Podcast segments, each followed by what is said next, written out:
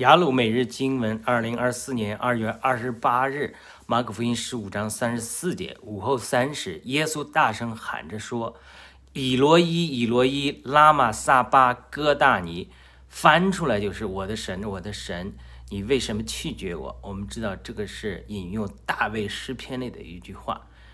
那我们不谈耶稣呃的情况，我们谈谈我们个人信主的经历。多少次我们在面临难处的时候，我们呼求神的干预和祷告，呃，答得答应的呃时候，我们有感觉到好像神抛弃了我们一样。我的神啊，我的神啊，你为什么弃绝我？这是耶稣，这也是大卫，这是我们每个信徒内心的呼喊。